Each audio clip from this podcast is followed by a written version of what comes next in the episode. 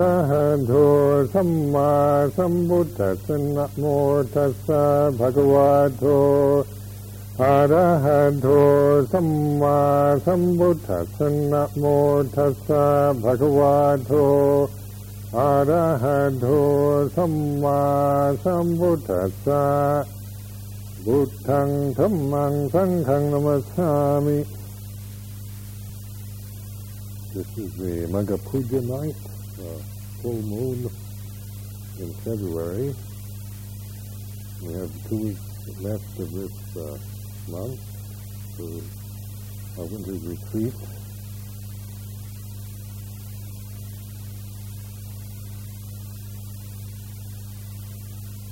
We did this evening uh, explanatory uh, 60 Anagarika precepts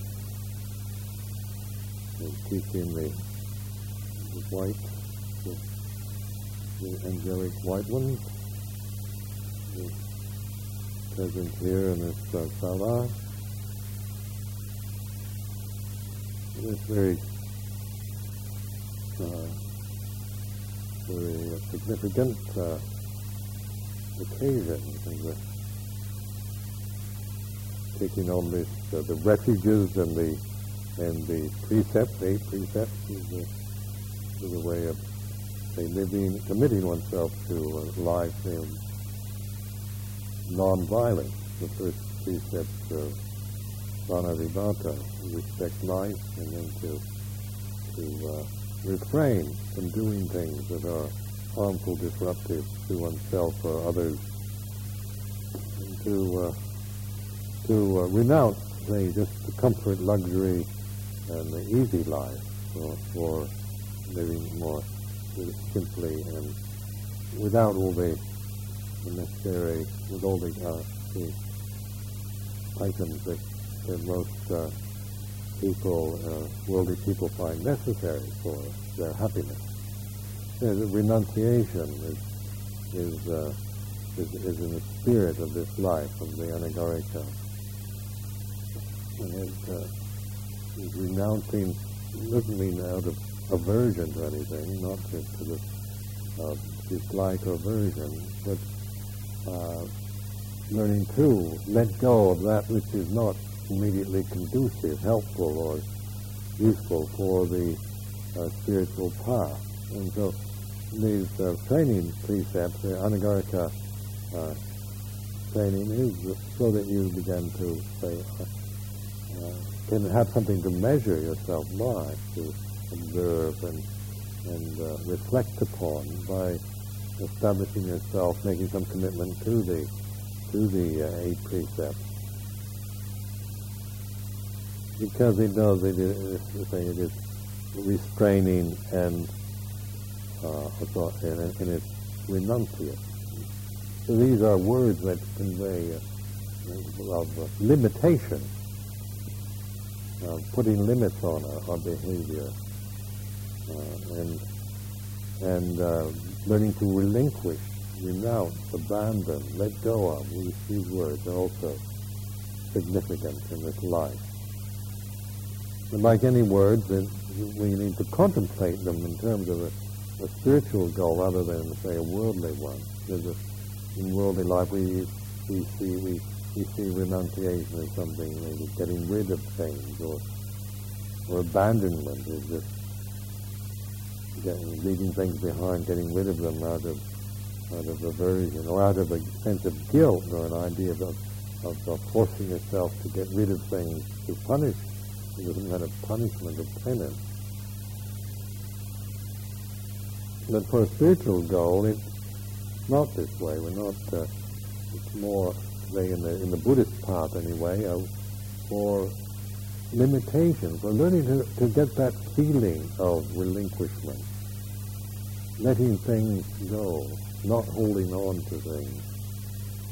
Like shaving the head and, and wearing the white is a, kind of letting go of a lot of your own uh, kind of individual uh, tendencies and, and eccentricities and personal style and and, pers- and personality, which one can, if you can choose what you want to wear, uh, you know, according to your what you like, then we, we emphasize our, our own our own personal taste, our individuality, our personality. But in the in say in the in this way of the shaven head, both in the the white and the and the ochre, is that it's uh, it's it's, uh, it's a, a, a, kind of uniform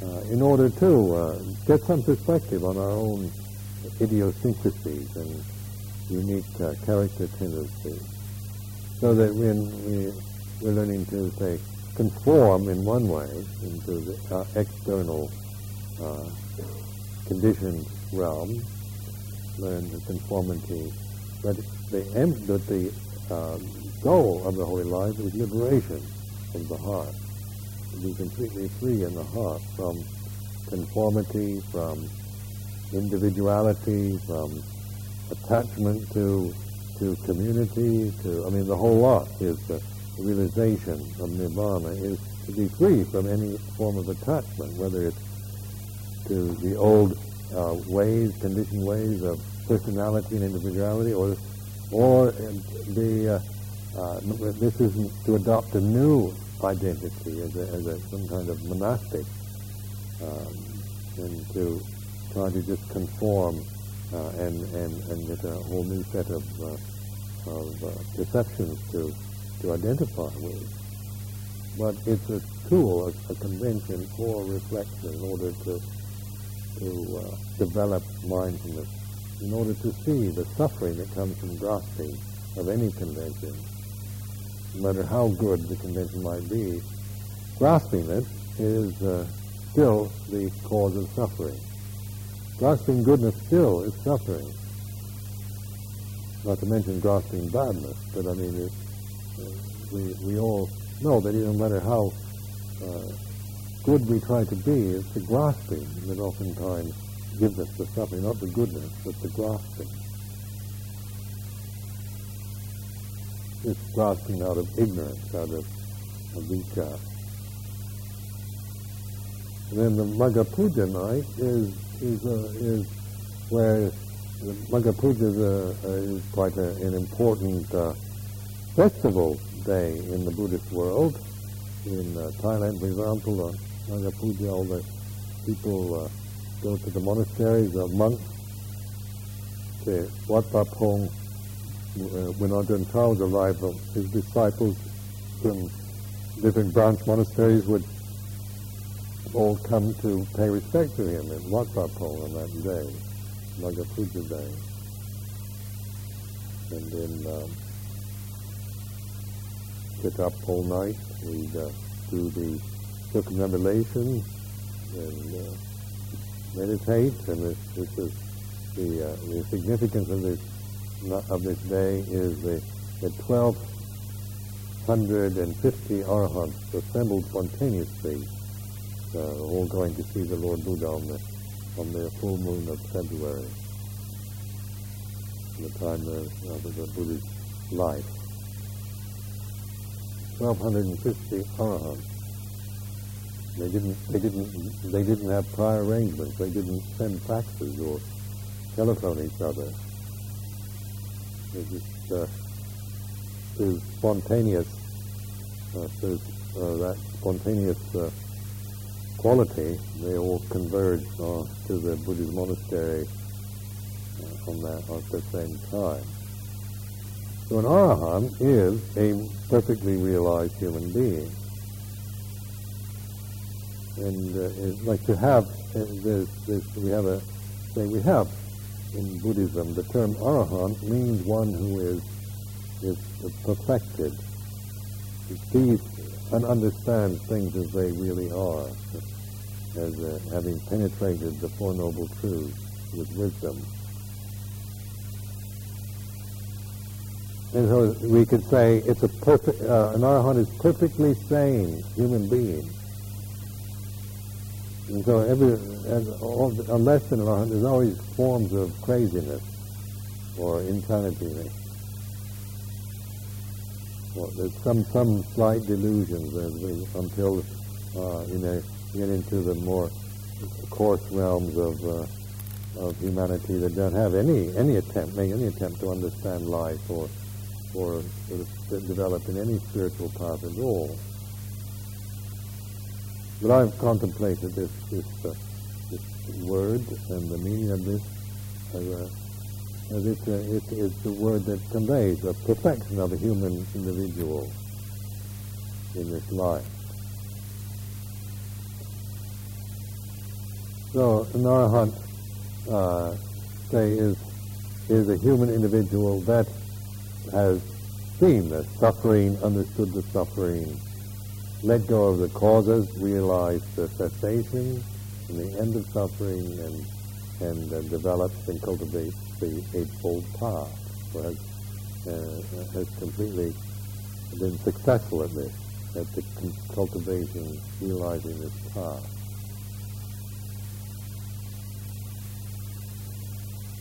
Because then this, this puts us into a different, we're no longer coming out of the condition, conditioning of our mind. The Arahant is, has transcended just the conditions of, of uh, their thoughts and feelings, emotions, habits.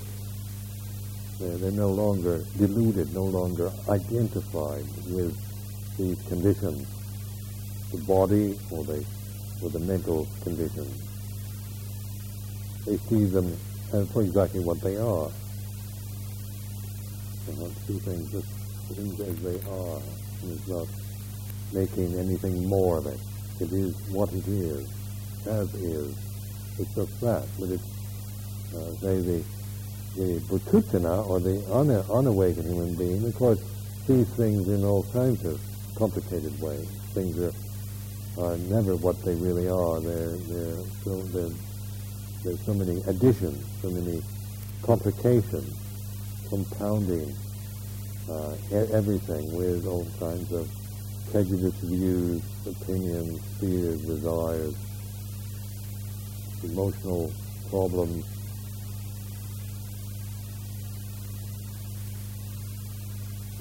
So what this is saying is that there is this, this potential in the human for this perfection within the within the, the human lifetime.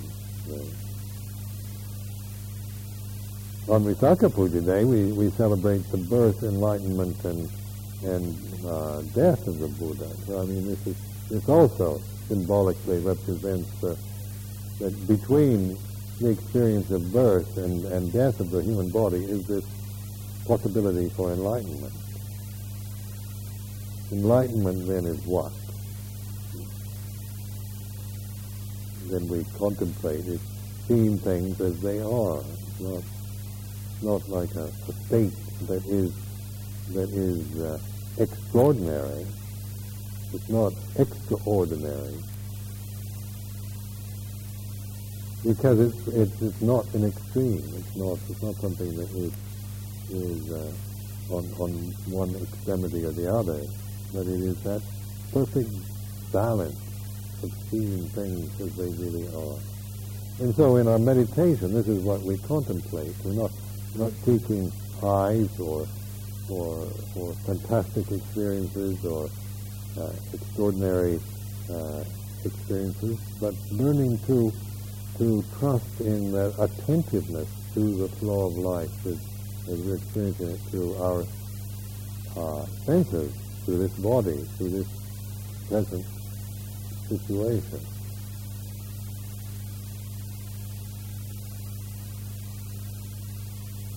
Where the the uh, the uh, ordinary person that doesn't contemplate things would think of enlightenment as maybe some ecstatic state, some you know, really super fantastic, you know, kind of being zapped and with, with a lightning bolt. And you're just thrown into a state of uh, uh, like an epileptic fit of enlightenment. See it now. But I don't find that something that's a very attractive prospect something that that is that that where enlightenment is is, is a kind of uh, a, an extreme experience because it seems to me that it can only be the ability to see things within the human within the human limitation, the human condition. See things in a very clear with the clarity of the mind rather than with the delusions, the projections, the the uh, complications that we make about life. When when we aren't clear, when we see things through the the distortions of greed, hatred, and delusion, through the illusion of self,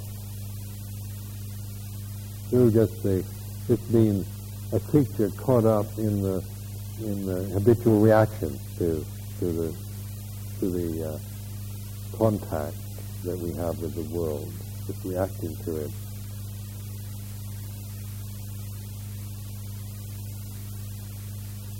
So this is a, this this makes sense to me as something worthwhile, where the extreme kind of uh, images of enlightenment and arahant to me is not a very attractive one. Does not does not inspire me because uh, I don't have no aspiration to be a Superman or or nor do I. I think if you want extreme experiences, then drugs probably the best way to do that. These psychedelic drugs, you can have you crazy, fantastic enlightenment experiences. But for the but for the uh, the the order notice in the eight precepts of the Anagarika is uh, refraining from taking drugs and and getting drunk and and uh, kind of ex- ex- extending the conscious experience through through uh, various uh, chemical means or seeking extreme kind of uh, experiences. But what is monastic life around, say, uh, mindfulness of the breath, mindfulness of the posture, the body, mindfulness of mental formation, mindfulness of feeling, of Vedana as it is now. You know, I'm not extreme, but just the subtle Vedanas of this neutral, neutral, uh, sensation.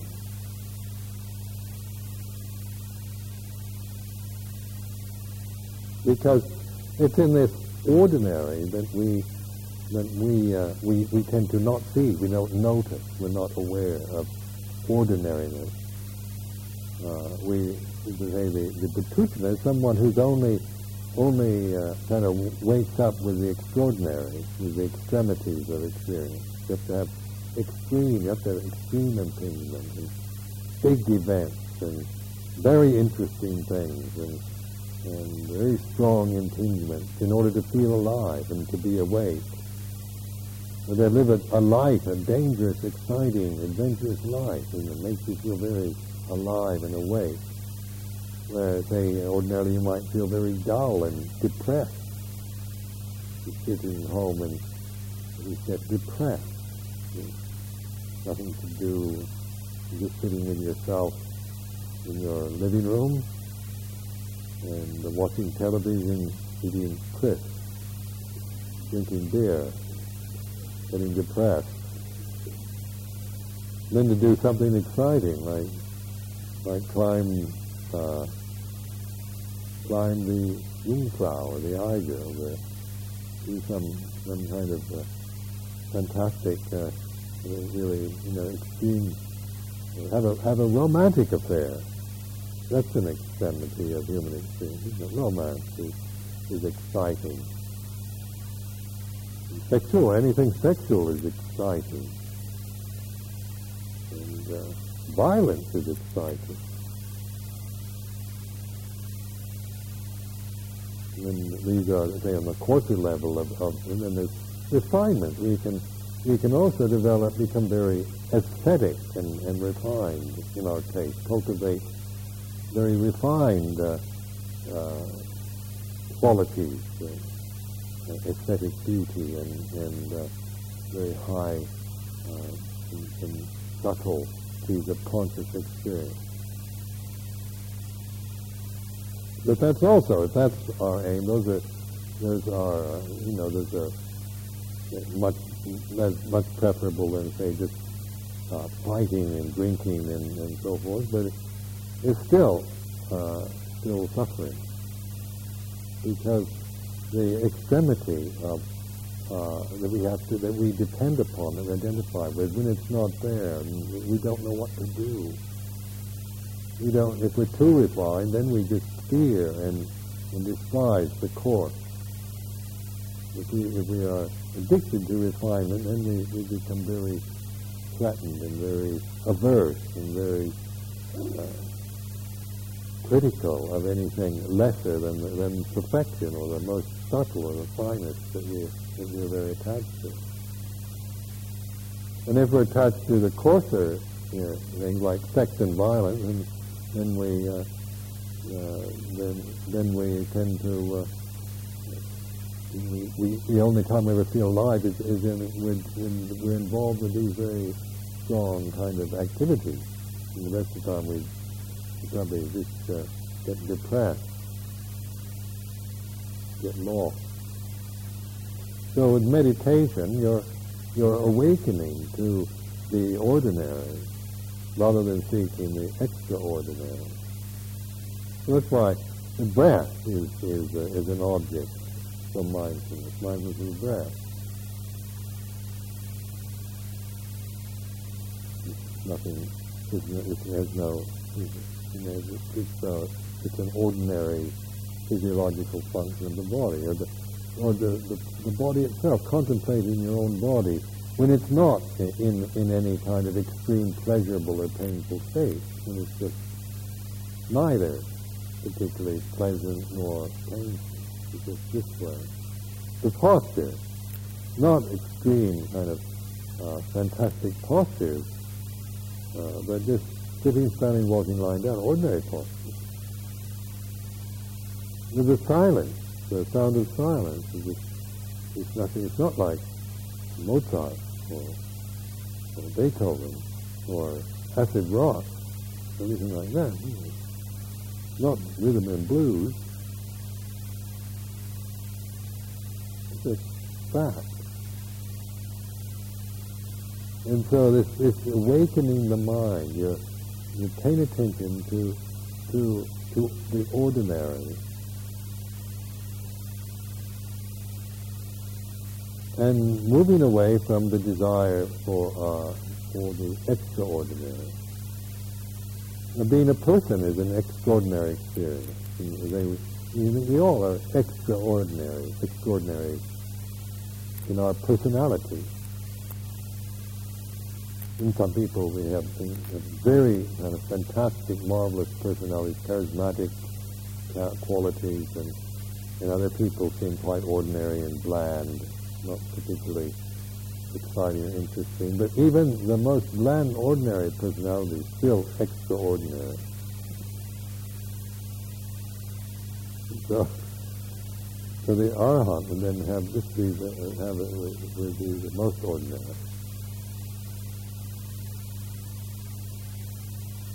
wouldn't be attached to having to, to be, to prove or to, to, to exhibit himself or herself in, in, in, in extraordinary ways as this or that. I've noticed in the years of my own life as a Buddhist monk in developing this practice, this, you know, the coming from a background, say, of, of uh, where I definitely wanted to be an extraordinary person most thing I, I dreaded most of all was to be just a mediocre, ordinary type of guy. Remember in, when I was in, the, even in high school and university, I, I was always doing things to make myself different, eccentric from the rest.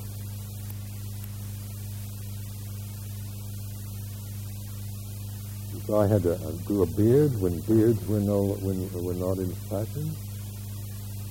I had a handlebar mustache, a Salvador Dali type thing was curled up in the end.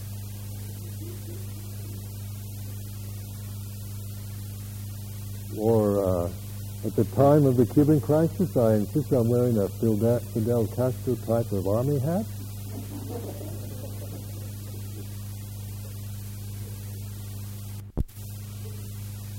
Couldn't bear to be just an ordinary bloke in the university.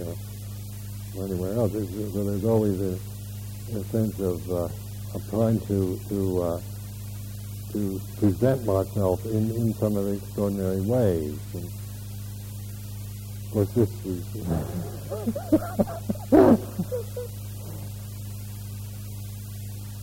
kind of Buddhist monk who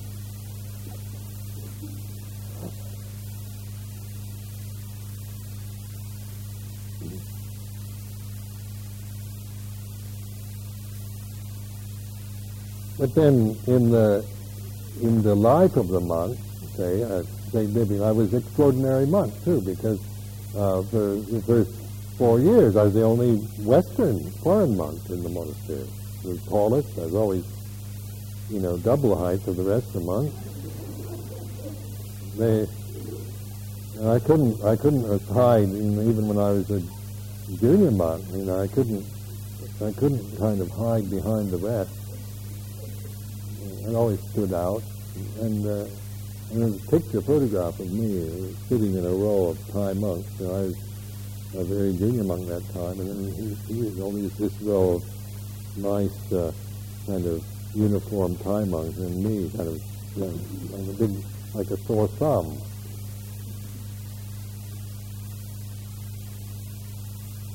But in the but in the in the, the life itself, this, this need to be to be extraordinary. Suddenly, I began to see how, how much suffering and and uh, uh, how painful it was to to always be so concerned with yourself, with your appearance, with your position, with your uh, you know, with kind of you know, the sense of your your independence or your your personality or even to try to conceive yourself in ways of being uh, just a, you know thinking of yourself as trying to become an ordinary person.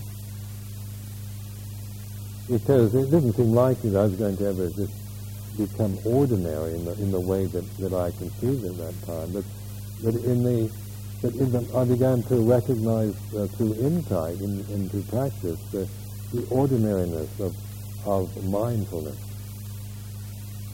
how to, to trust in this mindfulness rather than in the attachment to kind of eccentricity or or ideas or or emotions or uh, thoughts or whatever the conditions of, of that, that go to extremes.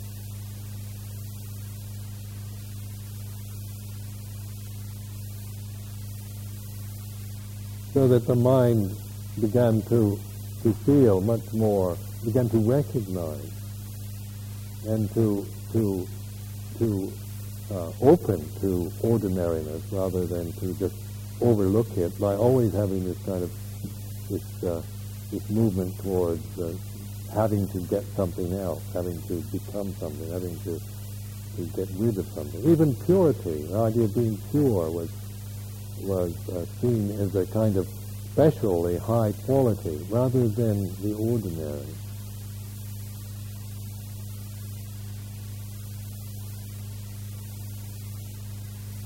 So then in practice one begins to realize that purity is, is ordinary. It's not extraordinary. And that uh, uh, defilements are extraordinary. The nivaranas are extraordinary. Greed, hatred, and delusion are extraordinary.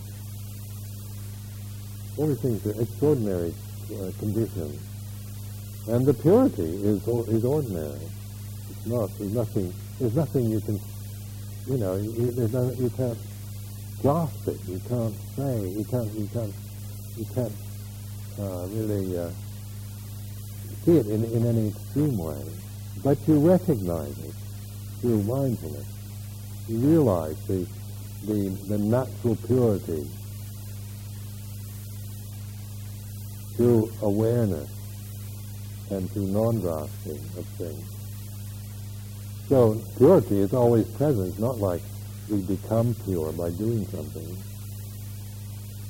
But we realize the purity, the true nature of purity as something that's always with us, never separate, never lost it, there's nothing that can stain it. Nothing can make it dirty.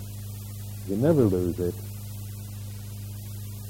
no matter how deluded you get, no matter how horrible you might be, and no matter how uh, horrible, what horrible things you might do, the purity is never lost. So that's why in meditation we, we, we, we are turning to that, to remember, to realize that innate purity, the ever-present purity in Rinpoche, like our real home is that purity that, that we realize through mindfulness.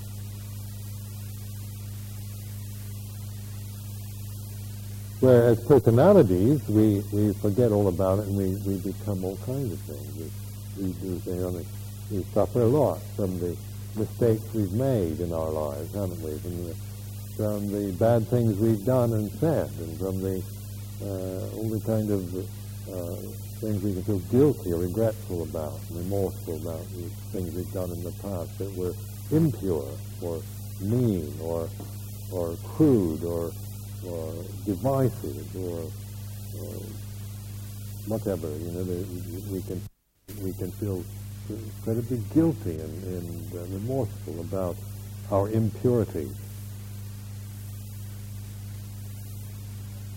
When we think of ourselves in terms of becoming a pure monk or a pure nun, then then it's also we get caught in in thinking that that we that purity is something we've got to get that that we're not good enough, that we've we've got um, we've got too many faults, too many defilements, we're too impure. Uh, and so you see sometimes you feel this this idea of being an alms mendicant. Sometimes you feel I'm unworthy of these alms. I'm too impure. I'm not pure enough. So here are the people offering food and you know shelter and all these things for us to practice and and you can and you start thinking about yourself whether you're really deserving of these offerings, whether you as a as a person are pure enough to receive. And you think I'm not not pure enough. In terms of how you think and who you think you are, because those things there's no purity in personality or in conditions conditions are not pure. So that you can't, you know, as long as the conditioned world, the conventional world is your attachment, your identity, your refuge, then you're always going to be caught in doubt about yourself and purity and your abilities and who you think you are and and how you well you practice or don't practice or what you've gotten out of meditation. It just ends up as one big question mark. Uncertain, uncertainty, insecurity as a, as a person. Because we're looking for purity in that which is, isn't pure, so naturally we're not going to find it. Or we're looking for our, our uh, enlightenment in things that aren't, that, that are not, in, which is not enlightenment. Or we're looking for uh, permanent security in that which is insecure, basically insecure, looking for happiness in things that are, whose nature is, is suffering. This is avijja, or this is ignorance of not understanding things as they are. Then we're always we're, we're always trying to find uh, things. Uh, we're trying to grasp and hold on and keep and, and control uh, the conditioned world and the ideas we have. And no matter how hard we try and how determined we are to hang on and hold and, and delude ourselves, it always ends up in a disaster. It becomes disillusionment, despair. Nothing works out. We become bittered, embittered through it because we, we see it all as a, we, can, we just feel kind of let down or, or that life is hopeless or that, that I'm hopeless, that not good enough, I can't do it in terms of me and myself. But in uh, like in vipassana meditation, where you're you're investigating Dhamma, you're, you're looking into these, you're examining these, these truths, Four Noble Truths, then, of course, you begin to see what you're doing. Those teachings are very helpful in, in uh, helping you, guiding you to look at the way things are. Not the way you want them, but the way they are. So they're not ideals. They're not they're not ideal truths, you know, about how things should be. They are the, the, the basic pattern of existence. Suffering, its causes, the realization of non of cessation and of non-suffering, and the way to live as a human individual, human being, in which we do not create suffering.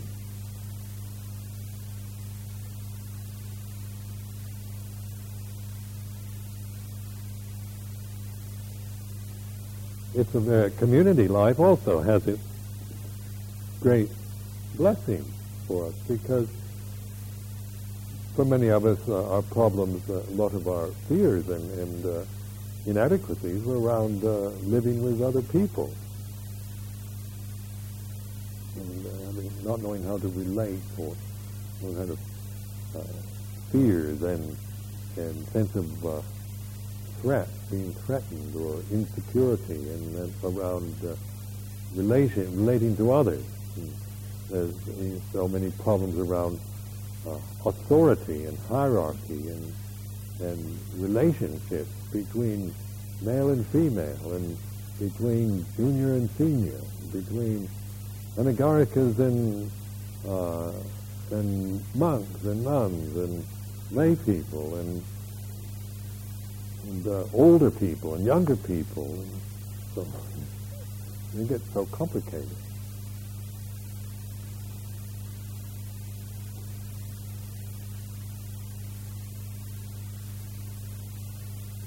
But in the, the natural purity, there's a, a sense of unity.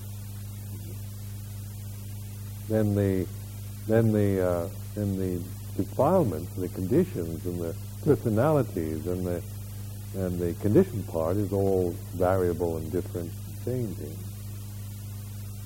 But we begin to, as we as we meditate in the right way, we begin to know the difference between the natural experience of impingement on us and and the, the, the things that, that come into our consciousness and how to not create suffering over that which we're experiencing.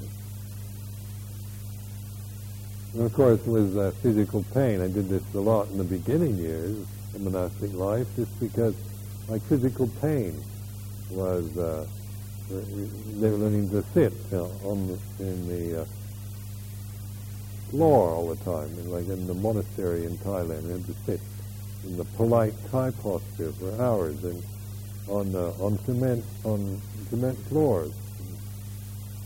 We didn't have carpets like this and, and foam pads sit on. We sit, on cement floors, and uh, then you know you really and, and I wasn't particularly a, a kind of light and agile type person. And then, uh, but then through this, I began to see the, the, the you know, the, as I began to understand the Dhamma more and more, what is this the the, uh, the, the sensation of pain and the aversion and the resentment and the, the, the suffering I created around the experience of of uh, unpleasant uh, sensations. So even physical pain teaches us about about how we create suffering. Where, say, before I'd only thought of suffering as pain. Just sitting on the floor like this and and uh, and that is, is painful and pain is making me suffer. But it wasn't. When I really looked at it, it wasn't the pain that was. It was it was a, a kind of suffering, but it wasn't what I was. I wasn't creating that suffering but I did create another kind of suffering onto that kind of experience. And began to see that, that one didn't have to create suffering onto the pain of life, into the frustrations and the and the difficulties and, and that of life. That one had a choice. One could, one could uh, just react and why does life have to be like this? And what did I do to deserve this? And, and uh, it isn't fair. Or, and then when I do that, when I get caught into that, those kind of attitudes, then I, then I suffer. I'm suffering. But if, if there's mindfulness and wisdom operating, then there is things are, you know, you're feeling, you're experiencing these, these uh, kind of things, but you're not creating suffering. And so this, this is a incredible realization for me. That, that you are, you know, you, you, you can't, you aren't going to be able to to make yourself into, you know, to control the, the, the realm, this conditioned realm, to make it just a pleasant one uh, and comfortable and, and easy for you. But you, you can respond to it in a wise and, and uh, appropriate way, rather than just in the, in the habits of, of uh, reactiveness.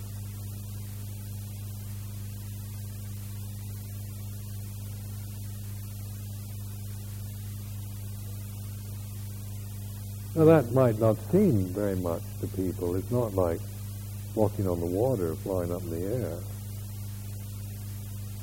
Not, you know, not uh, something that is uh, even noticeable to anyone, but it is to oneself.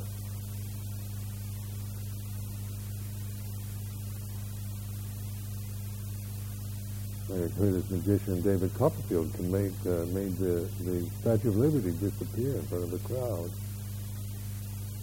It'd be fantastic, isn't it? To, to be able to do something extraordinary like that, really miraculous, magical.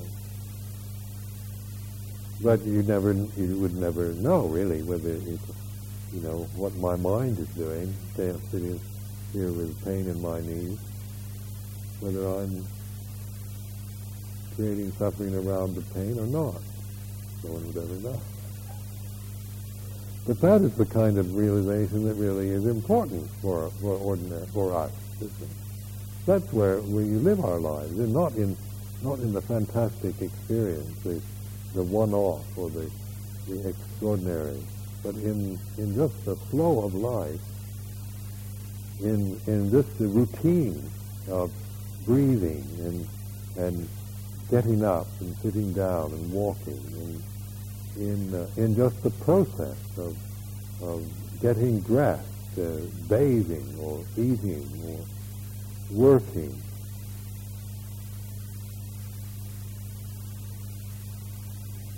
So that when we recognize that, that middle way between extremes, then that applies to the flow of life. That is, we're no longer people that need extraordinary experiences to feel alive because we're alive with, with life itself.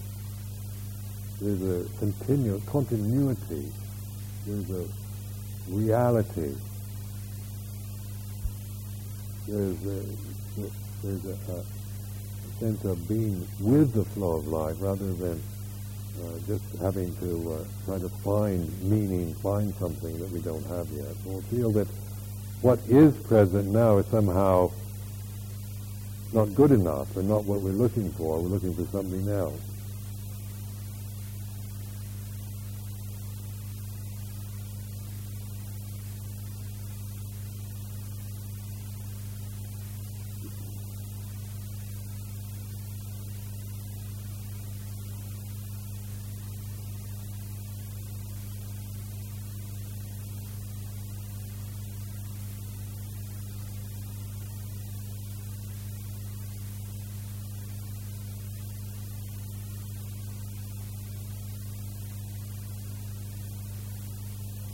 So when we think of Magha Puja and 1,250 arahants assembling, uh, spontaneously assembling, that's, fantastic. That is absolutely fantastic. That is extraordinary.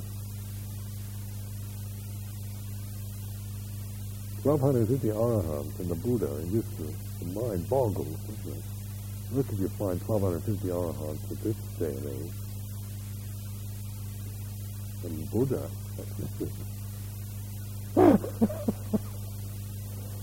I mean, it sounds like a fairy tale almost. It's one of those myths or those legends from holy scriptures and that that we we uh, kind of regard as you know like the as kind of myths and uh, quaint little stories out of out of uh, out of the book. Because for the ordinary person, an arahant in the Buddha is a fantastic creature, like like Superman. Extraordinary creature, you know, fantastic, you know, marvelous beings that we, that we don't, uh, that, that no, maybe no longer exist. Because we're, we're, we're, we're seeing these, these kind of exotic terms for one thing. They're not, you're taking words out of, a, out of an ancient language, a Pali language, an old language, like Pali, and, and, uh, and then we're so they, they have a special quality. They're not just like, uh, uh, you know, the, uh, in English uh, or our own language, but they have a special exotic quality that, that does elevate them, exalt them into into a super state, into extraordinary. Exotic words do that. So this isn't a matter of of, uh, of just uh, being impressed by the by the or inspired by the these kind of high-minded ideas and these exotic words, but these, these are the conventions we use to develop mindfulness, which isn't exotic or extraordinary. It's just like this. And so you, you know, it's, it's not uh, nothing fantastic, and then there's nothing that you, that you you can't do in any moment.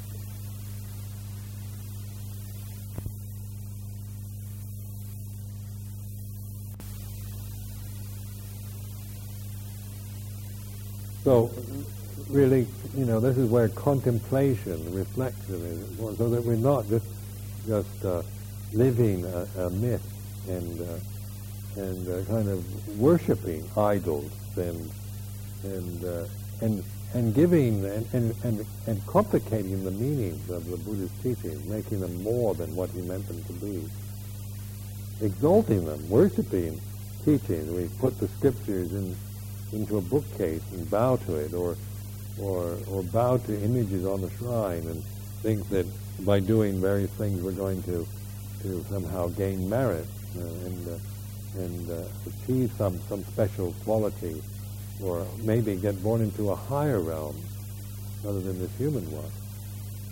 An extraordinary realm, like a, being a devata, would be, you know, to me that's extraordinary creature. Being a devata, or a Brahma god, that'd be extraordinary.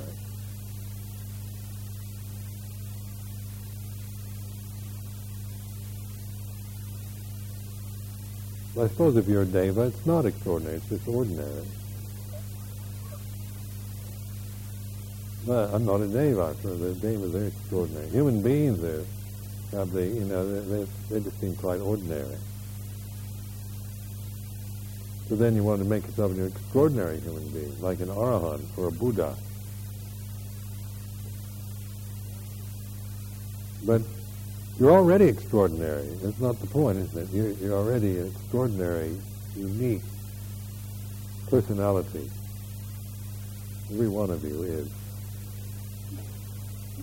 So the then the, the practice is towards letting go of those of, of learning to relax and to release your grasp on the extraordinary and to rest in that purity of being, pure awareness, where you do not create suffering, you do not create self, you do not uh, uh, compound anything with uh, project onto anything, because you you are at ease with and at rest with the flow of life as you're experiencing it, and you respond to it, you learn from it, you you keep learning, because we all have what we call vipaka karma, or uh, resultant karma from the past.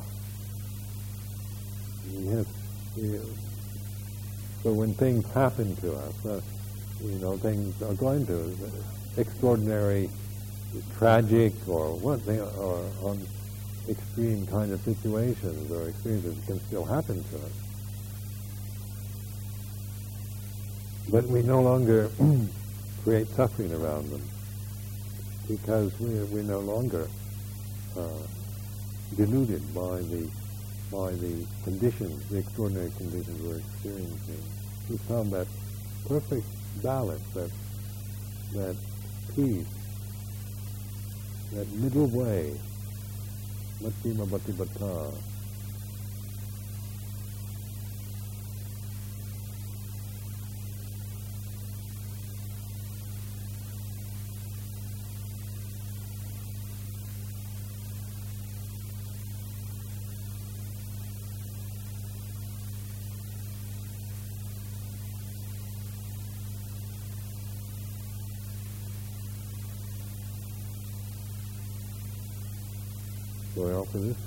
I offer